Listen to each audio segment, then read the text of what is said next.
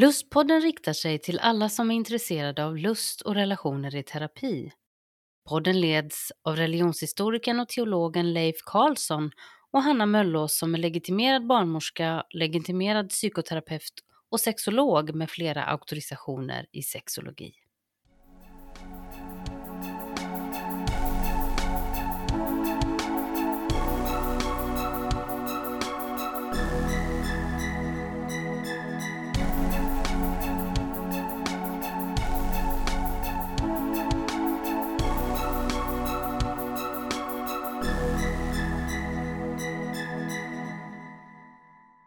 Dagens lustpodd är en avrundning kring vår serie som har berört vår längtan efter föräldraskap.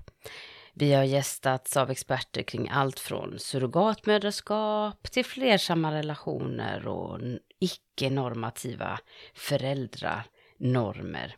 Idag gästas vi av en god vän till mig. Barnmorskan med stort B får vi kalla personen i fråga. Erika Solheim, välkommen! Mm, tack, tack. Så trevligt att ha dig här. Och du, jag ställer väl samma fråga som jag gör till alla. Vem är du? Vem är jag? Jag tänker att jag ska väl hålla det kort, jag vill inte ta hela 30 minuter, men Erika och du sa barnmorska med stort B och så mm. tänker jag nog att jag är väl en barnmorska som verkligen gillar och brinner för mitt yrke, svar ja. ja. Jag tycker det är trivsamt. Eh, men jag är ju inte bara barnmorska, jag är ju också ja, mamma, fru, hönsmamma. Ja. Jag, jag är så fluffigast med höns som verkar ta mycket av min uppmärksamhet på fokus för nu för tiden.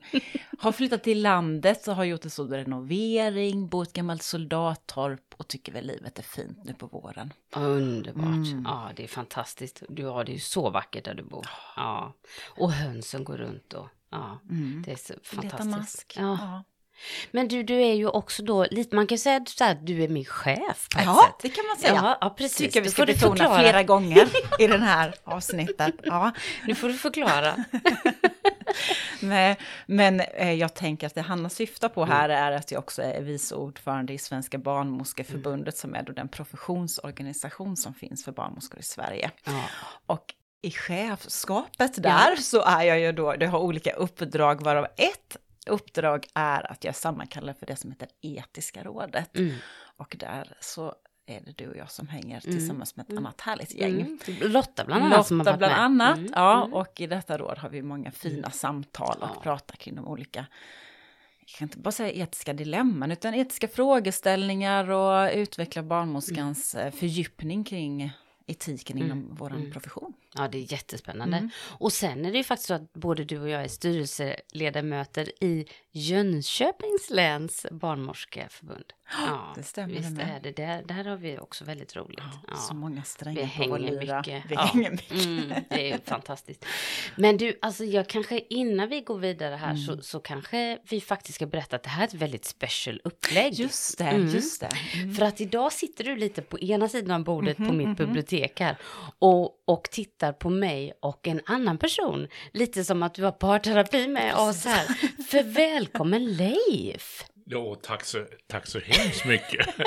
nu gjorde jag det där felet som du sa, att jag ja. pratade på väg mot micken. micken där. Mm. Men nu har jag lagom avstånd mm. till micken här. Mm. Och, eh, ja, ja, jag tänker sitta här och, och skrocka lite grann i bakgrunden och kanske ställa någon fråga ja. som man inte förstår. Jag tycker det är jättespännande för det här har vi inte gjort. Vi har aldrig, och vi är så nära nu så vi ja, kan nästan det... kyssas. Nej.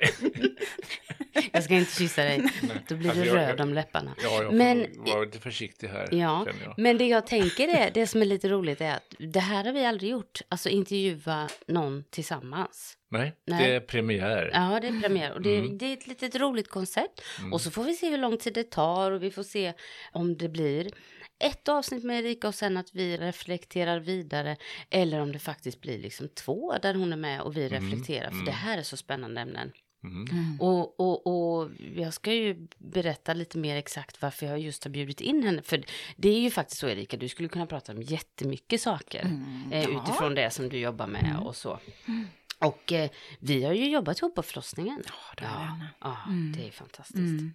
Så, och, och jag vet ju, jag har ju sett dig in action som eh, barnmorska och din passion för födande människor och liksom, ja, rättigheter Mm. för de frågor som vi pratar om, den, den är fantastisk. Så det Mm. är jättekul. Mm. Men det är också då så här att jag har bett bjudit in dig idag Mm. för att du ska tala lite specifikt utifrån den enorma kunskap som du har om just amning. Mm. Vi har ju pratat här om graviditeter och lite liksom så. Sen kommer vi komma in på det här med förlossningar och så lite längre fram har vi tänkt. Men amning är ju också någonting som hör till barnmorskans specialområde Mm. och ju som också verkar vara ganska mycket tyckande kring. Mm. För vi har ju pratat om föräldraskap då och graviditeter utifrån vad finns det för normer om vem som får bli förälder, vem som, hur, hur familj ska se ut och sådär. Men det verkar finnas jättemycket tyckanden och normer och åsikter kring det här med amning. Och det vill jag gärna att du funderar och resonerar med Mm. mig och Leif Mm. kring. Mm. Ja, vad får du för tankar när jag säger så här? Alltså det är ju ganska spännande att amning är den delen av, om man ska, den delen av graviditet, födsel, amning eller uppfödning av barn Mm. som är väldigt kontroversiellt på något sätt. Och så tänker jag varför ska det ens behöva vara så kontroversiellt och varför ska det vara så eh, man kan säga nästan lite dömande ibland och det kan väcka, det väcker väldigt mycket känslor.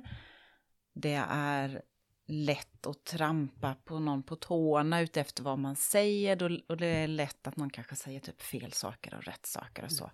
Medan egentligen så behöver det inte vara en sån stor grej tänker jag, Mm. utan vi har våra, vi föder våra barn, våra Mm. barn i magen och eh, kroppen är skapad för, Mm. den kvinnliga kroppen är Mm. biologiskt skapad för Mm. att amma. Mm. Men det betyder inte att alla eh, kan amma, Mm. vill amma, ska amma och allt detta. Utan, Men det verkar vara mycket tyckande utifrån alla andra vad folk ska göra i det. Och det tror jag väcker mycket tankar också.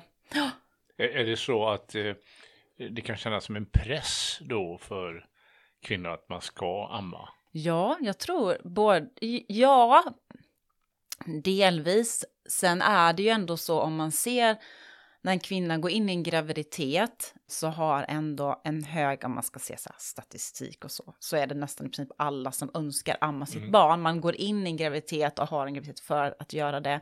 Sen ser vi att ganska få, alltså om man tänker på de, de rekommendationer som finns så kanske ungefär lite mer än hälften av de som då ammar sina barn vid ett halvårs ålder. Och någonstans där så kan man ju undra vad Mm. är det som gör att så många ändå önskar amma sitt barn, men ganska få ändå gör det sen?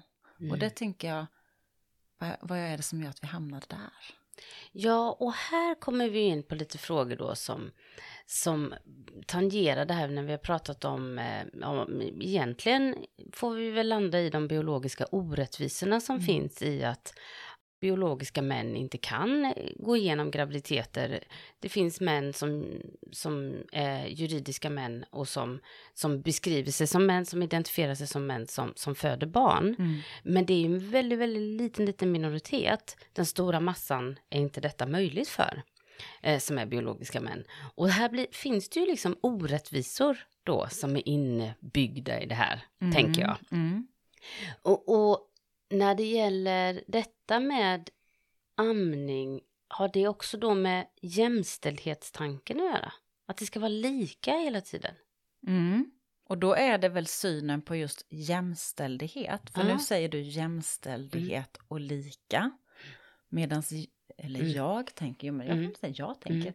Ja. Att jämställdhet handlar om att lyfta varje person, om man tänker då ur kö, jämställd ur Mm. könsperspektiv, Mm. utifrån de möjligheterna som man har. Mm. Och om man då skulle se det från eh, biologiskt kvinna, möjligheten, så är det ju, då tänker då är det att stödja och främja just graviditet, födande och att kunna möjliggöra amning för dem självklart som vill då. Mm. Det handlar jämställdhet om. Ojämställt skulle i så fall innebära att vi har en samhälle och kultur där vi inte möjliggör amning. Just det. Ja, Mm. Mm. snarare. Och man kan se också att de relationer som ses som jäms, ganska jämställda relationer, i dem så är det ett högre andel som ammar både längre och är också mer exklusivt, alltså helamning. Mm. Så det blir väl något kvitto att när man respekterar varandra för mm. de personer man är mm. så kan man då som den andra partnern, pappa mm. eller den som mm. står bredvid möjliggöra amning för mamma-barn. Mm. mm. Så jag tänker det handlar väl jämställdhet om mm. ur ett Man kan säga att man bejakar varje individs möjligheter. Precis, precis. Men också då att barnet är med i den här ekvationen. Mm. Eller så. Mm. För, för visst är det så att amningen, nu lät jag dum för det här vet jag svaret på. Mm. Varsågod, han har ställt frågan. Men visst är det så att amning är bra för barnet? Ja, precis. Mm. Och det pratar man ganska lite om och det mm. kan man också se ur jämställdhet, men det finns ju Alltså ur en hälsoperspektiv så har det ju många fördelar både för barn och, och mamman då. Det skyddar ju mot eh, lite olika cancerformer, diabetes, fetma, blodtryck, alltså ganska många saker. Så det har ju goda fördelar för barnet, så det är ur ett så här, samhällsekonomiskt mm. perspektiv så är det ju mm. bra att vi har en högre andel som ammar. Mm. Det kan ju kännas lite jobbigt att höra ibland, men mm. så eh, mm. är det ju. Och då kan man ju tänka att alla de som vill amma ska man kunna möjliggöra det för istället. Ja, och, och att komma ifrån det här att att människor ska känna dåligt samvete om man är i den positionen att man inte verkligen vill eller kan. Mm. Att vi ändå måste få prata om de positiva sakerna. Ja, precis, mm. precis. Mm. Men är det så att du går runt och får lite så här, oh, det här får man inte säga eller?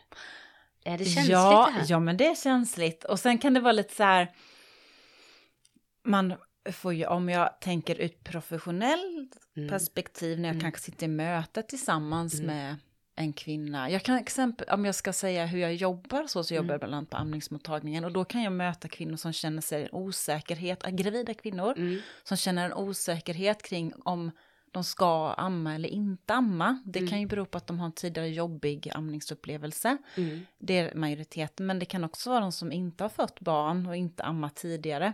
Och då får man ju mer ganska fråga jag tänker att samhället idag är inte så upplyst om fördelarna kring amning, så då kan man ändå fråga, skulle du vilja att jag upplyser om detta? Just det. Kring fördelar med amning. Du frågar om samtycke här då? Jag frågar faktiskt ja. om samtycke mm, där. Mm, mm. För annars så kan det lätt hamna i Just att det. jag sätter en skuld mm. på den kvinnan mm. då som kanske mm. inte vill amma eller som tidigare haft amning som inte var väl fungerande liksom. Ja, då kan de tänka tillbaka och känna att man inte men för det här är ju lite intressant för att en del kan ju tycka då att i alla fall tidigare, nu kanske det har bromsats lite, jag vet inte, att, att barnmorskor har varit lite militanta mm. när det gäller mm. amning och inte varit inkännande för den grupp som faktiskt har känt att det här är jobbigt. Ja, precis. Mm.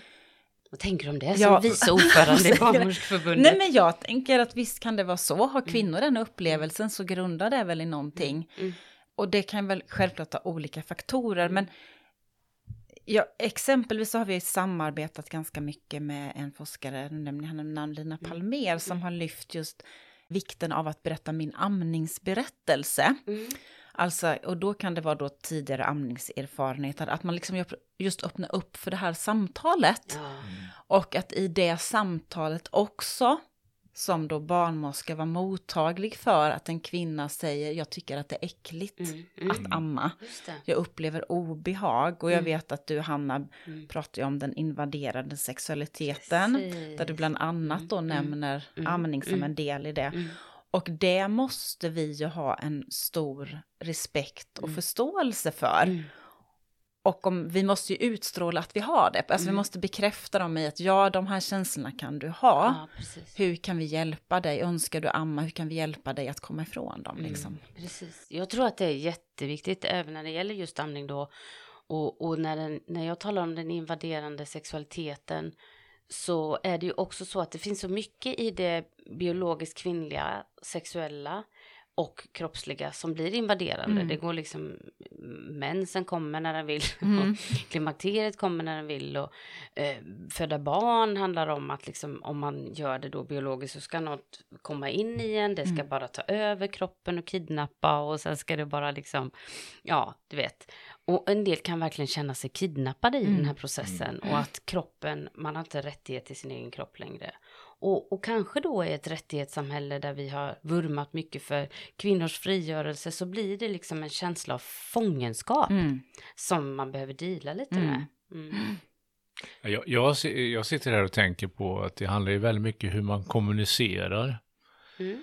Eh, liksom att du borde amma. Mm. Eh, kan ju vara lite brutalt. Mm. Mm. Men man kan ju, precis som jag förstår du tänker också, att man säger det och förmedlar det på ett, på ett sånt sätt att man inte blir liksom skuldbeläggande. Mm.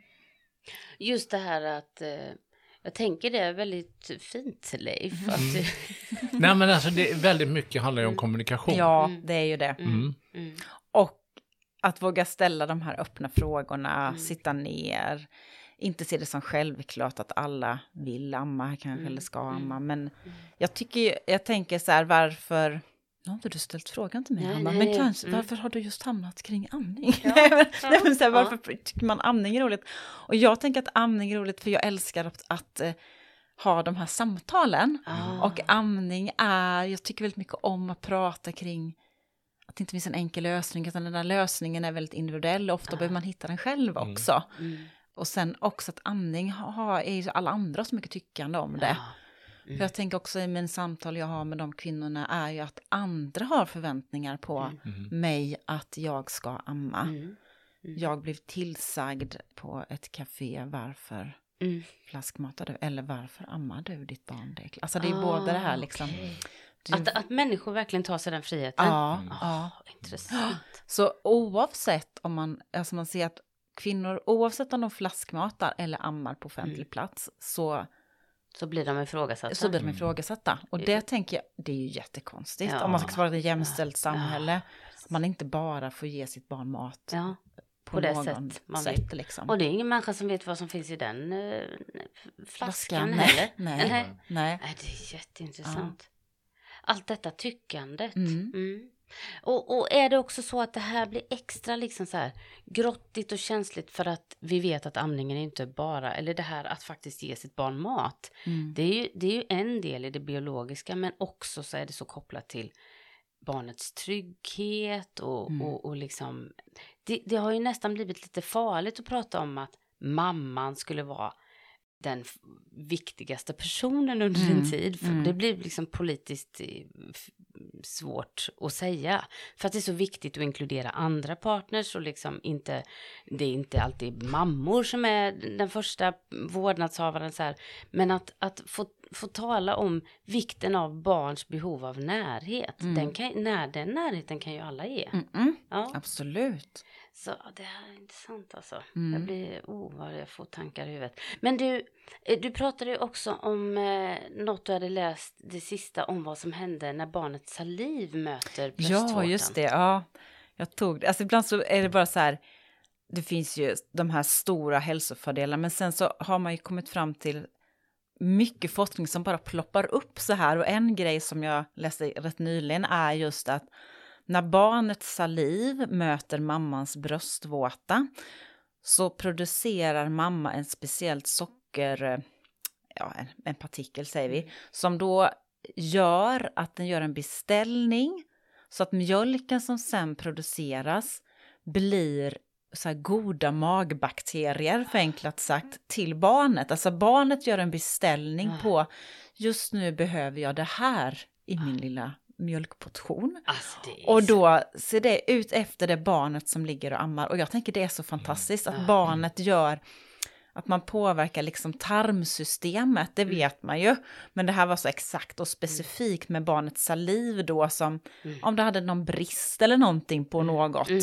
så, kun, så blir det lite extra i bröstmjölken för barnet hade ett behov av det just då under den lilla perioden. Och det är ju så coolt. Det är så häftigt. Det är så coolt att liksom den här samhörigheten mellan mamma och barn Ja. även fortsätter under amningsperioden. Att liksom, graviditet och Mm, födsel och mm, amning är i ett. Och det är ju, Mm.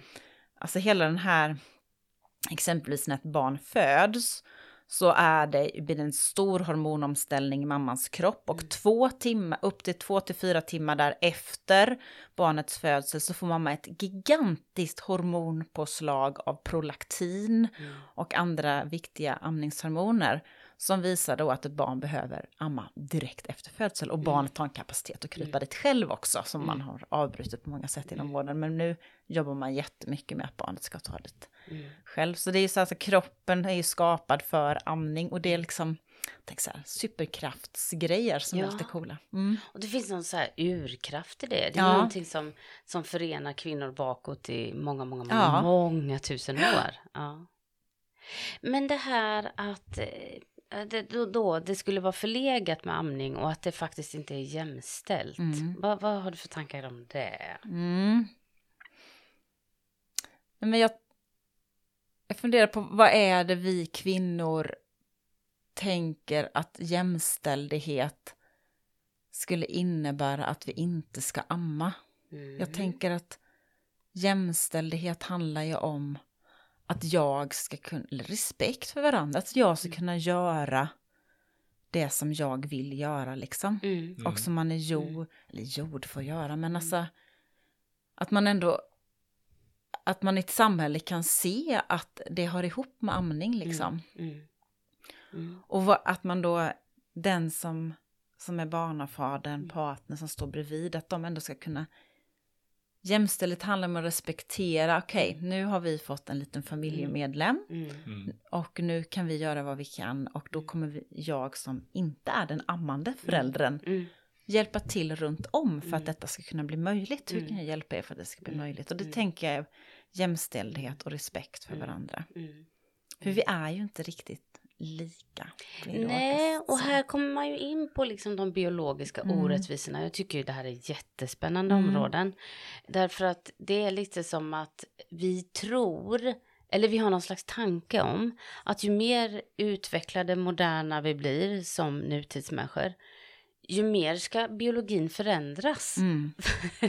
Men det gör den ju inte. Den Nej. är ganska oföränderlig. Sen är, den, sen, sen är det självklart så att natur och kultur är jättesammanvävt. Så Mm. vår biologi förändras utefter hur vi mår. Mm. Och det är liksom ett på ett sätt. Men tanken om att till exempel biologiskt födda män ska föda barn. Mm. Alltså som, har, som vill vara biologiska män. Att de ska kunna få en transplanterad livmoder och föda ett barn. Och både kunna vara man med allt det hormonbild som den behöver för det. Mm. Och kunna bära ett barn och vara gravid. Det är ju liksom motsättningar i det rent biologiskt som Mm. blir jättesvåra Mm. att lösa. Då får man ju liksom operera in någon form av kuvös eller någonting som barnet ligger Mm. i. Så jag tänker, vi- någonstans så måste vi förhålla oss till att det faktiskt är orättvist på det sättet att det är olika. Men kanske se det som att tillsammans, oavsett kön och hur vi än har för förutsättningar så, så bildar vi någon slags mänsklighet som, som kan må bra tillsammans. Mm. Ja, precis Hanna. Och nu, nu tog du ju, ja, och du tog ett ganska litet smalt exempel också tänker mm, jag. Mm, mm. Om man då skulle istället, nu breddar jag det på ett Mm. helt annat sätt. Ja, Då det- tänker jag så här, om vi går bara utanför vår lilla Sverigedel Ja. och tänker lite större kring amning så handlar ju, det. ja, Ja. varsågod. Då handlar ju, där kan vi verkligen krasst säga att amning i många delar handlar om att över, ren överlevnad för Mm. barnet. Ja. För att annars så får det ersättning av icke rent vatten. Mm. Det är det som gör att de har sämre Mm. möjlighet att överleva.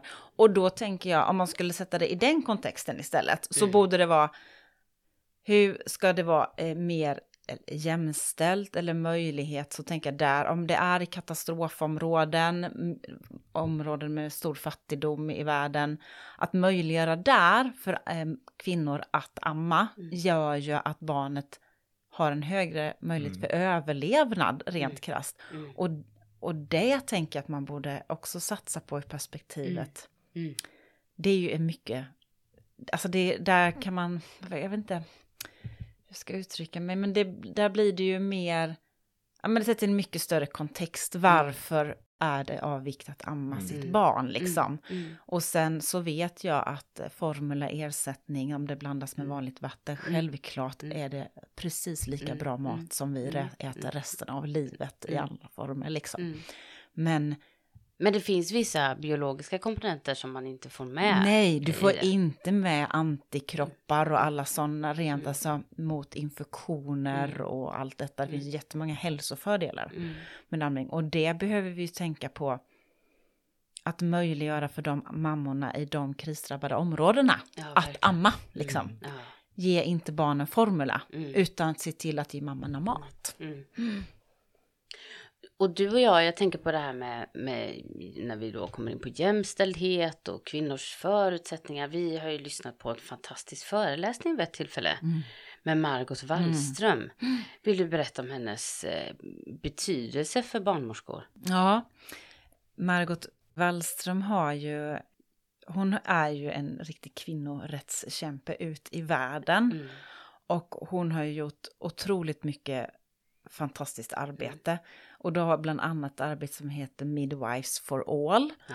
Där hon har, och det är just det att man ser att om man då ut, att satsa på utbildade barnmorskor i områden gör ju att det blir en högre överlevnad i befolkningen för då överlever ju mammor mm. Mm. och då överlever barnen och framförallt kan man ju tänka sig mammorna då som får komma mm. hem till sina ja, tidigare det, barn. Mm, och ett annat eh, som Margot Wallström har gjort som är också ett fantastiskt som handlar om sexuellt våld mm. i att det är då det klassas som krigsförbrytelse. Precis, tack Hanna. Mm. Det klassas som, och det är också hennes förtjänst, förtjänst faktiskt. Och det är också ett jätte, ja det är ett otroligt viktigt arbete. Mm. Mm. Hur då kvinnans kropp används som ett vapen liksom och missbrukas på det sättet. är ju fruktansvärt. Ja. Och, och, vi, du, vi var ju med på barnmorskekonferensen vid ett tillfälle mm. där hon berättade om fyra generationer ja. av familjen Wallström. Ja. Och, och, hur förutsättningen för kvinnor har förändrats mm. i Sverige mm.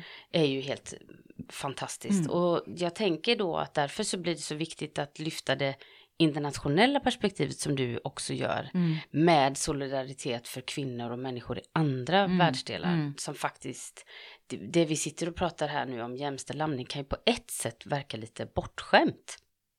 Får man säga så? Ja, ja men man kan ju säga så på det sättet att eh,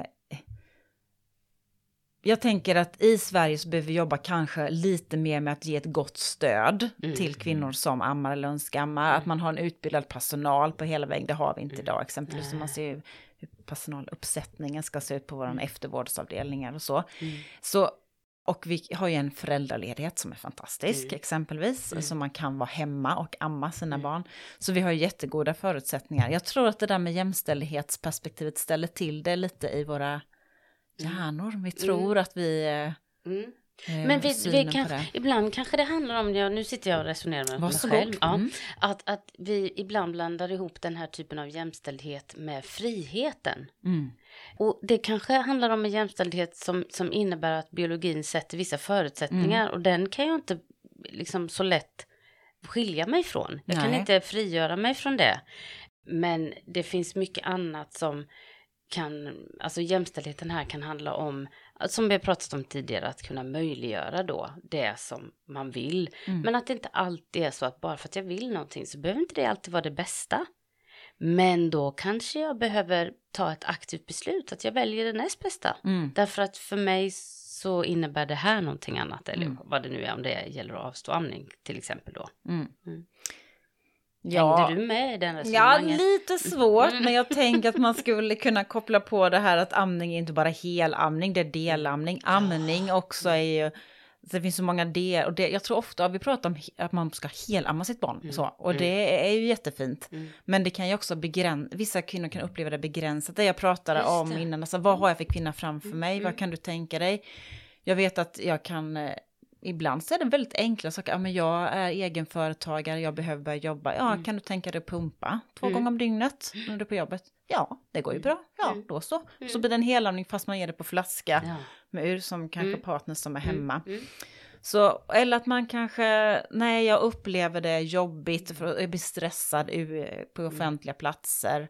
Ja, kan du amma i hemmamiljö? Mm. Eller sådär. Så att jag tänker man får ju hitta den lösningen som man själv känner för bekväm med, för mm. annars sätter man ju höga krav på sig själv. Precis. Och då får man, då kanske man misslyckas, mm. för det uppfyller mm. inte den kontext man mm. lever i, eller liksom möjligheten. Och då så kanske man känner sig misslyckad och där vill man ju inte hamna heller, utan vad är det som är viktigt för just dig? Liksom? Mm. Alltså det, det, det, jag kan, skulle kunna sitta och lyssna på dig hur länge som helst. Du är så duktig på att förklara det här.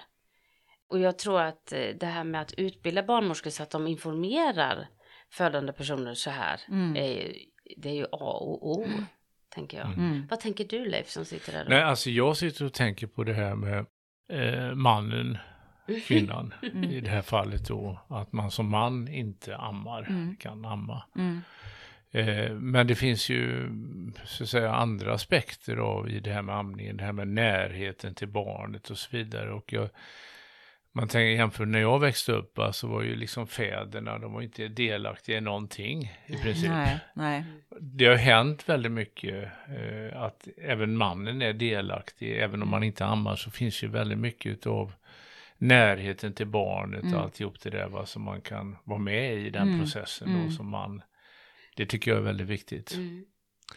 Så att eh, på något sätt delar man ju det här ändå. Mm. Mm, mm. Fast det är lite olika uppgifter i delandet. Mm, ja, och ibland tänker dagens samhälle, är vi så noggranna med att vi ska dela allt? Mm. Ja, det blev liksom allt på båda två. Ja, ja. och det är ju det som inte funkar. Det är det, det som inte det blir funkar. ändå en helhet. Ja, precis. Som jag tycker är viktigt. Ja, för det kan jag se hos väldigt nyblivna föräldrar som man kanske möter första tiden, då får man verkligen, ja, du som barnafar kan kanske inte kan amma, men mm. då behöver du också vi, alltså båda behöver inte stå precis och amma tillsammans känns nej, det som nej. runt barnet, för då får ingen vila heller. Nej. Utan att man jag brukar bara säga, vem har, eh, ta en frukostavstämning och mm. planera dagen. Mm. Vem tar förmiddagsluren, vem tar eftermiddagsluren? Mm. Vem tar, alltså sådär, så att man ändå delar på dagens mm. uppgifter för att mm. få det att fungera. Mm. För om alla ska göra allt, då blir det liksom, eller fortsätta som vanligt. Liksom. Men det där var intressant ja, att man liksom delar så mycket så att man inte får, får, får hinna vila i det då. Ja, just det. För, för att man man ska göra, det ska vara jämställt och man ska mm. göra allt, mm. men det blir ju, då blir ju allt på båda två liksom. Ja, precis, ja. Och på något sätt så behöver man ju avlasta varandra och mm. det behöver inte vara ojämställt mm. utan mer att man är Hjälps åt. Hjälps åt. Men du, har du fler så tips för de här småbarnstiden? Vad säger du mer till de här eh, nyförlösta personerna? Ja, vad säger jag? Nej, men jag tänker att liksom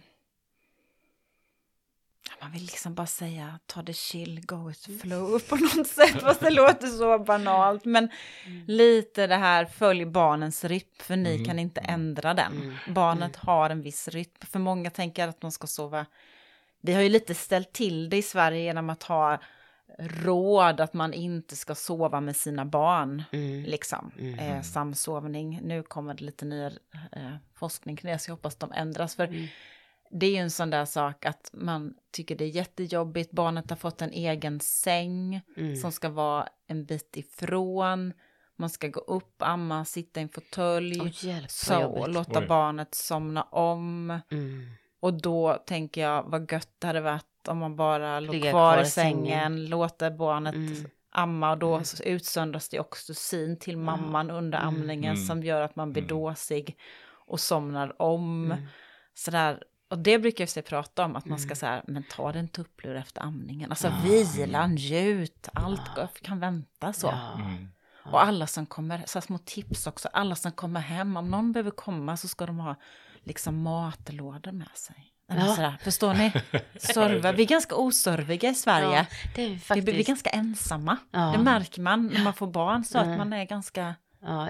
Det här så. sociala stödet mm. runt om. Mm. Det... Och sen är det också någonting som är lite här att man det finns någon slags tradition om att man ska begränsa sig till föregående generationer och nu ska vi göra som vi vill och Mm. ni får så att, att faktiskt istället bara ja, nu vill vi ha lite hjälp här. Mm. Ja, Mm. ni vill ha barnbarn så kom hem och Så kom dammsug. hem och dammsuga. Ja.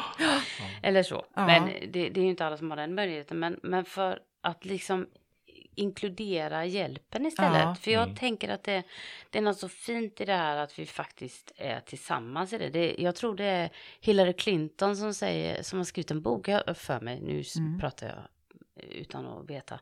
Som heter It takes a village to raise a child. Mm. Och att det, det är liksom tanken om gemenskapen. Eh, och då blir det ju som för mig, jag har inga egna barn och det har liksom kunnat vara en sorg. Men jag har ju jättemånga barn i min närhet. Mm. Som om jag eh, liksom ger mig själv de ögonen att de finns där så, så, så kan ju det berika livet hur mycket som helst. Mm. Så att vi, det finns mycket möjligheter som vi missar i Mm. vår lilla kärnfamilj. Och- då är vi inne på det här som vi har pratat om tidigare om den här större familjen. Mm, mm, mm. En, den här kärnfamiljen då blir ju väldigt sårbar. Mm, Mm. mm, Att det finns fler människor involverade. mm. Det är fascinerande. Alltså det finns ju så mycket att prata om med dig Erika. Så jag tänker så här att vi avrundar intervjun just nu. Och så eh, fortsätter vi nästa vecka och då följer du med oss in i nästa steg när vi pratar vidare kring amning och alla dess eh, normer och förutsättningar som är så viktiga. Tack för idag. Tack, Tack. tack. Hej hej! Hej, Hej!